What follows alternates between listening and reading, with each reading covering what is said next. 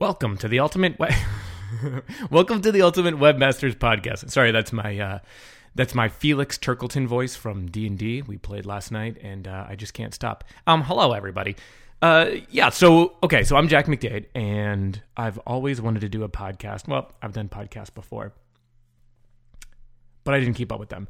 Uh, so my problem with doing podcasts and podcasts in general is they're just not about stuff I want to listen to, and they're way too long.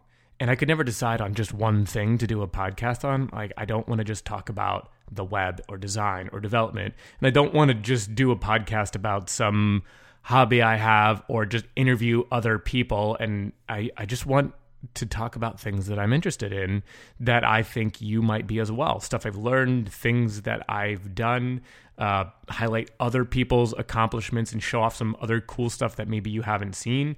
Uh, yes, uh, hobbies, retro stuff, 80s, just all of it. I, at work, play, and every day, just stuff. Okay. So, my goal with this podcast is to keep it relatively short 20 22 minutes something you can listen to on your average commute. And uh, i'll try and keep the work and practical stuff first. So if you don't care about whatever i'm talking about like magic the gathering or dungeons and dragons or video games or 80s stuff just listen to the hot tips in the beginning. And maybe that's something that you'd find value in. Okay? So that's my idea. That's my pitch if you find that you enjoy this podcast, please let me know. Um, subscribe and do all that kind of stuff. Tell people about it. But otherwise, you know, I'm just going to do my thing and I'm going to just get out of my own way. All right. So if you don't know me, I am a entrepreneur, designer, developer. I've built Statamic, uh, definitely not by myself, but uh, back in 2012, I did uh, kind of start it and have brought on some really smart people over the years that work on it with me. Statamic is a flat file content management system. It is a WordPress alternative. It is in the same technical uh, or technically uh, competitive space as giants like Squarespace and Wix, but it is not a drag and drop builder. It is more designed for bespoke websites.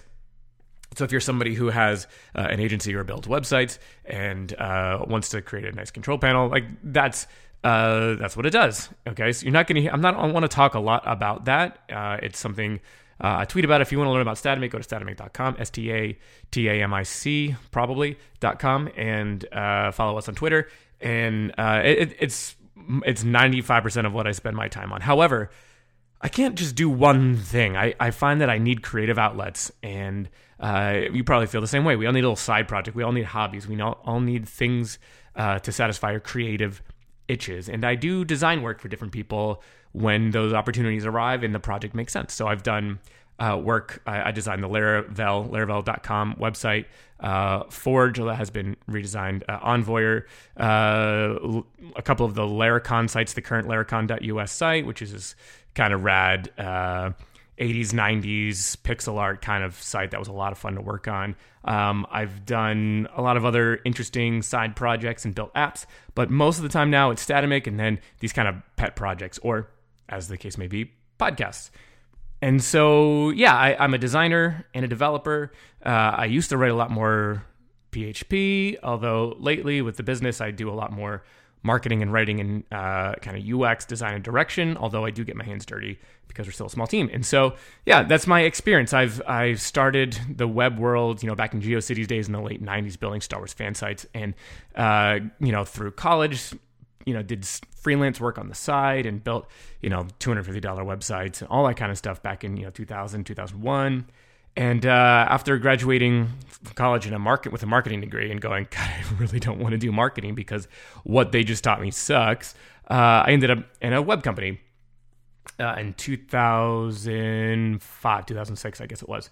And uh, yeah, so worked there for a couple years and did uh, built a lot of uh, websites and like web projects and a lot of HTML emails for companies like I don't know Disney or I don't know Capital One. It's hard to remember these big giant uh, you know, massive campaigns.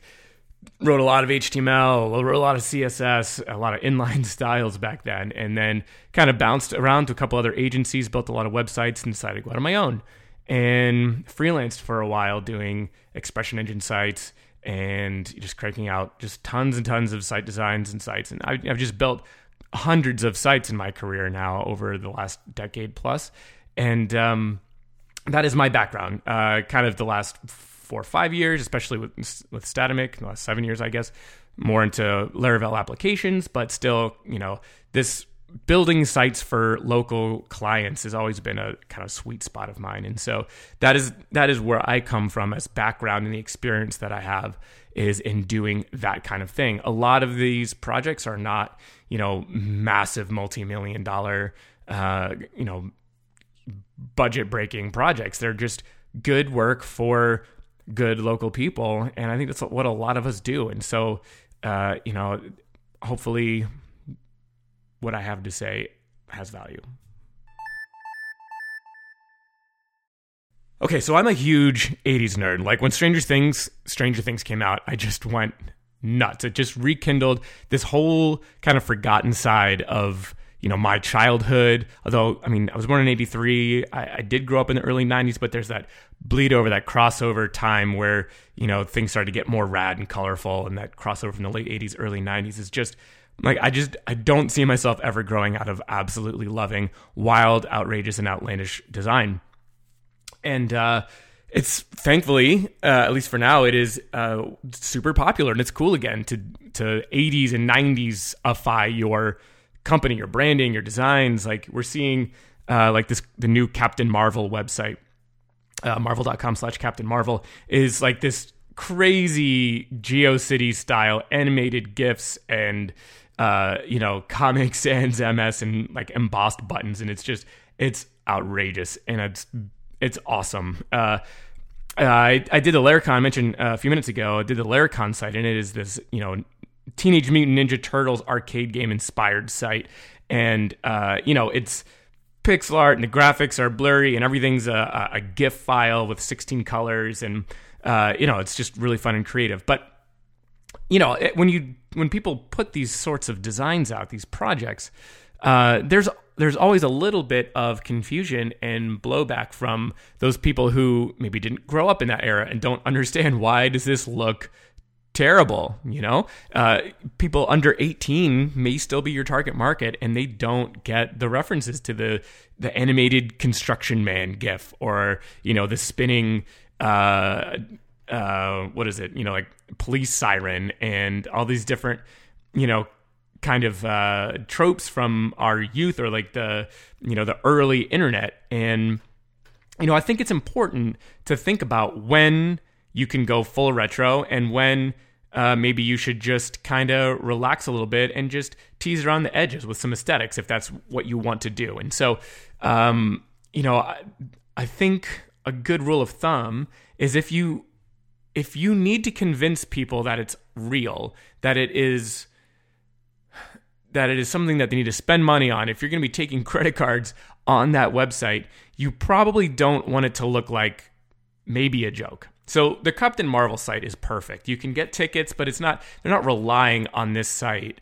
in order to promote the movie. I think the the fact that this site looks the way it does actually does a great job in promoting the movie, but it's it's not the only way they're promoting the movie. And so I think the Captain Marvel site is great. It's a great example of when to go full retro. Uh, Adidas did uh, a, kind of a landing page for their Yung sneakers um, that was the same style, and they took it down pretty fast. I, I and I don't know the story behind it. I tried to figure it out and see what happened to it. Uh, I could find it. Uh, I couldn't even find it on archive.org. It was just gone, disappeared. But uh, there is a reference to it on awards.com, uh, awwwards.com slash site slash adidas dash yung. You can see this site, and it is pretty rad and retro. I mean, I'm not going to lie, it's cool. But I can't help but wonder if they missed the audience. Like if their target audience is 24 and under, maybe they don't understand, maybe it wasn't selling. And I think you need to consider your audience and if the design is going to negatively affect your ability to sell uh, the product or the service, you might not want to go full retro. Uh, I think the Laracon site worked because, quite frankly, Laracon has proven that when you launch a new Laracon conference, it's the Laravel PHP conference that happens every year. uh, they sell out of tickets no matter what the site looks like. I mean, it could just be like a buy link in the top left corner, and it would probably still sell out fine. I mean, it would be people would be like, "What the heck? Why does it look like this?" But it would still sell. So it's okay to take a risk and do something creative like the you know this pixel art site because even if people don't love it, and thankfully a lot of people did, but even if they didn't, it would still function, right? You could still you know, link to the checkout site, and people, even if they might not understand it, at least they know, well, the conference is still a conference, and I'm still going no matter what. So, you know, you got to assess that opportunity risk and uh, will this pay off for me? Don't just design full retro because you want to. Don't scare away your audience because you like something. You might want to scale it back. And so if you go to statamic.com, I did not go full retro. I mean, there's still loud and you know kind of outrageous colors like we use pink and purple but they're not everywhere you know there's a hero image and then there's some accents but the content is readable the typography is clean uh, it's responsive and looks good on mobile and everything so i think it's important to remember you know your audience and who and how long this thing is going to live for. Like Laracon is going to get redesigned next year. There's I, I don't imagine it to look anything like that next year, and it just kind of disappears and goes into the archives, and that's okay. So yeah, just consider your audience when it comes to deciding if you want to go full retro. Okay, that's enough work. It's playtime. A couple of, I guess it was about a month or two ago, uh, a buddy of mine asked me if I wanted to play the Star Wars living card game. And I was like, heck yeah, I've never played that. That's awesome. When I was a kid, I was really into the old Star Wars trading card game by Decipher, which was, uh, you know, kind of like Magic the Gathering, which I also liked and uh, played with a buddy. Super fun game, and it just gave me gave me all those feels. So we played the game. I had a lot of fun. It's kind of long. It took a long time to play. It was pretty complicated. Uh, and and as I'm sitting there, I'm going, man, I, I just I loved how simple Magic was. And Magic has been around since 1993, and um, it's like 25 years old now. Maybe it was 1994. Magic the Gathering is still around and is still going stronger than ever. I mean, can you think about what it must take you know that design team to reconcile 25 years of rules and evolution and card design and i'm just blown away by wizards of the coast. They're a fantastic company. I've been into dungeons and dragons for a couple of years. You know i played in college i played when i was younger. Before i even know what it was dungeons and dragons we just played role-playing games and you roll a stat sheet and you make up a story. It's like that same idea. And just it's fantastic this day and age to do something that is social, that is away from your screens, that uh, has you know some depth to it, some some complexity, but at the same time is not so over the top that doesn't put the complexity out front. And that's one of the great things about Magic. Like there are not that many rules. Like you can I can explain the rules of Magic the Gathering in like 5 minutes or less, but you could spend thousands of hours analyzing deck breakdowns and you know like looking at different builds and experimenting and tooling with ways to you know compete against other types of decks. And the fact that that much complexity is under the hood but it's abstracted from the actual core game mechanics is just it's so cool. And it lets the game evolve and change. You know they have this idea of uh, you know formats right? So you have standard format and you have modern format. Standard is like the last two years worth of expansions. And they do I think it's like two or three expansions a year. And so the last two years, so maybe five or six expansions, are the only cards you're allowed to play, or anything that's that's been you know reprinted, um, you know like lands and stuff uh, from from previous sets are, are still legal. Uh, and so you have this game that looks very different as time goes on, but still the same game under the hood. And so you have then you have modern, which kind of goes spans like I don't know 10 or 15 years worth of cards back to like this major, you know, rules revision. And then there's legacy, which kind of is everything. And there's these different ways to play with your same cards. And I just, I got to respect a company that can keep that going and make it exciting and that they find new ways uh, to evolve a storyline, even though, you know, through a set of 60 cards in a deck. And they've got these crazy stories that are packed in and the flavor text.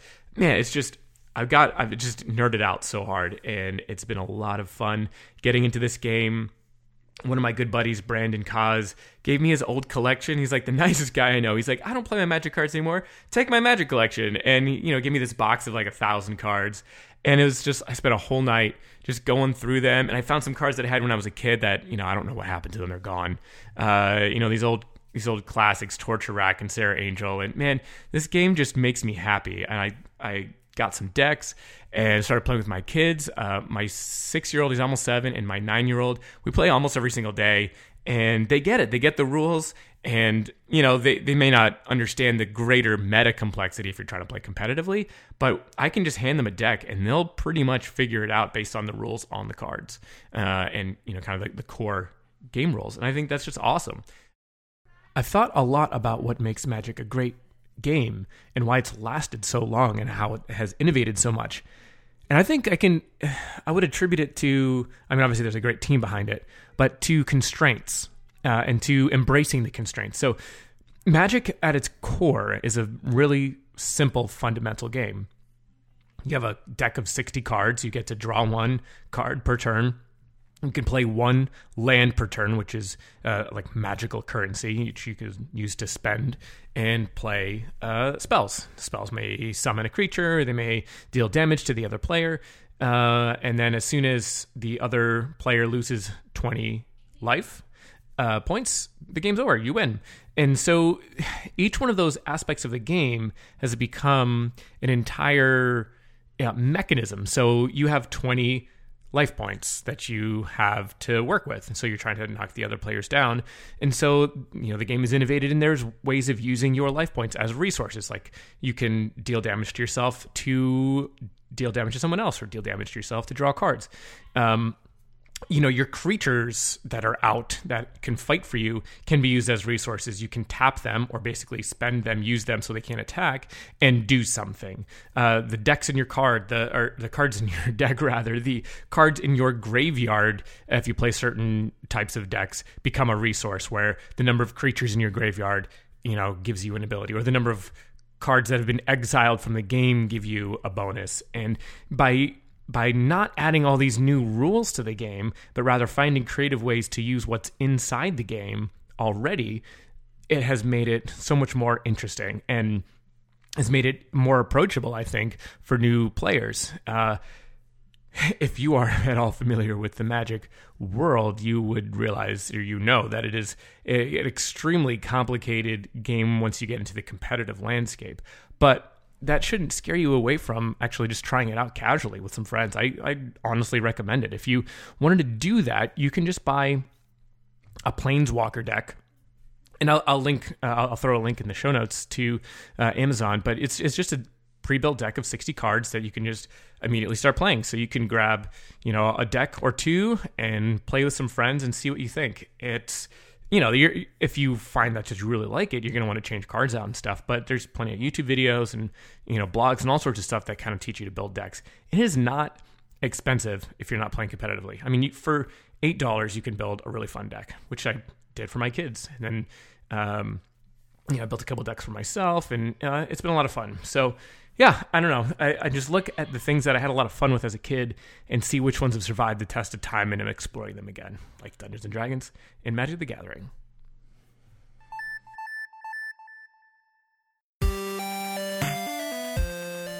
Okay, it's time for an internet hot tip. Uh, okay, so if you watch a lot of YouTube channels where you have to deal with uh, Hey, what's up, guys? Hey, what's up, guys? Hey, what's up, guys? It's Scares here. Hey, what's up, guys? It's Scares here. And over and over and over again. Um, one, why are you watching them? But two, if you really like that content, uh, did you know that you can just press the one key to jump 10% of the way into the video, or nine to press to jump 90%? Each number on the keyboard jumps that many percent into the video just like that. And so I find most of these videos, just tap one and boom, you're off and going right into the meat of the video without having to deal with, hey, what's up, guys? Or, oh, hi, I didn't see you there. Because it's so painful. I can't deal with it.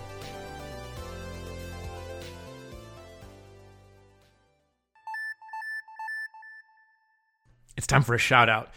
I want to highlight something every episode in this podcast. Something or someone. Uh, there's always a someone behind something, right? I'm really hiding, highlighting someone's. Uh, and today I want to highlight uh, Miguel Piedrafita. I I hope I'm saying that name correctly. Uh, Miguel is a 16 year old developer who He's contributed to over 500 open source projects. He's built several applications. He has free SaaS apps. He has a news list. He has a blog. He writes regularly. He has a, a Patreon and a Discord where he you know previews his posts every week uh, to everybody and gets feedback. Uh, this kid is prolific. He's 16.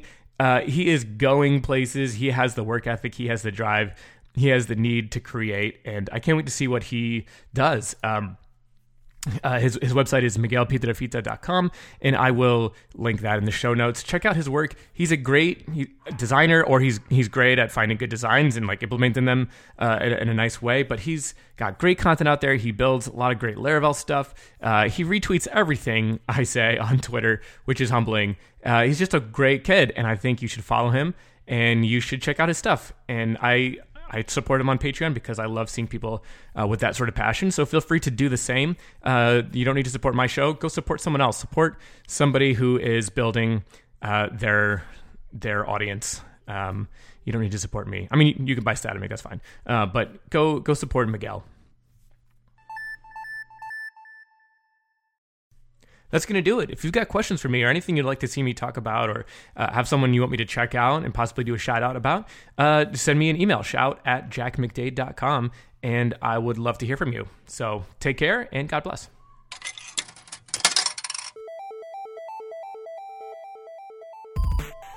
I am your host and sarcastically self proclaimed ultimate webmaster, Jack McDade. Uh, music by Joseph McDade, my brother. You can check him out on josephmcdade.com where he gives away great music like this stuff that you can use in your stuff.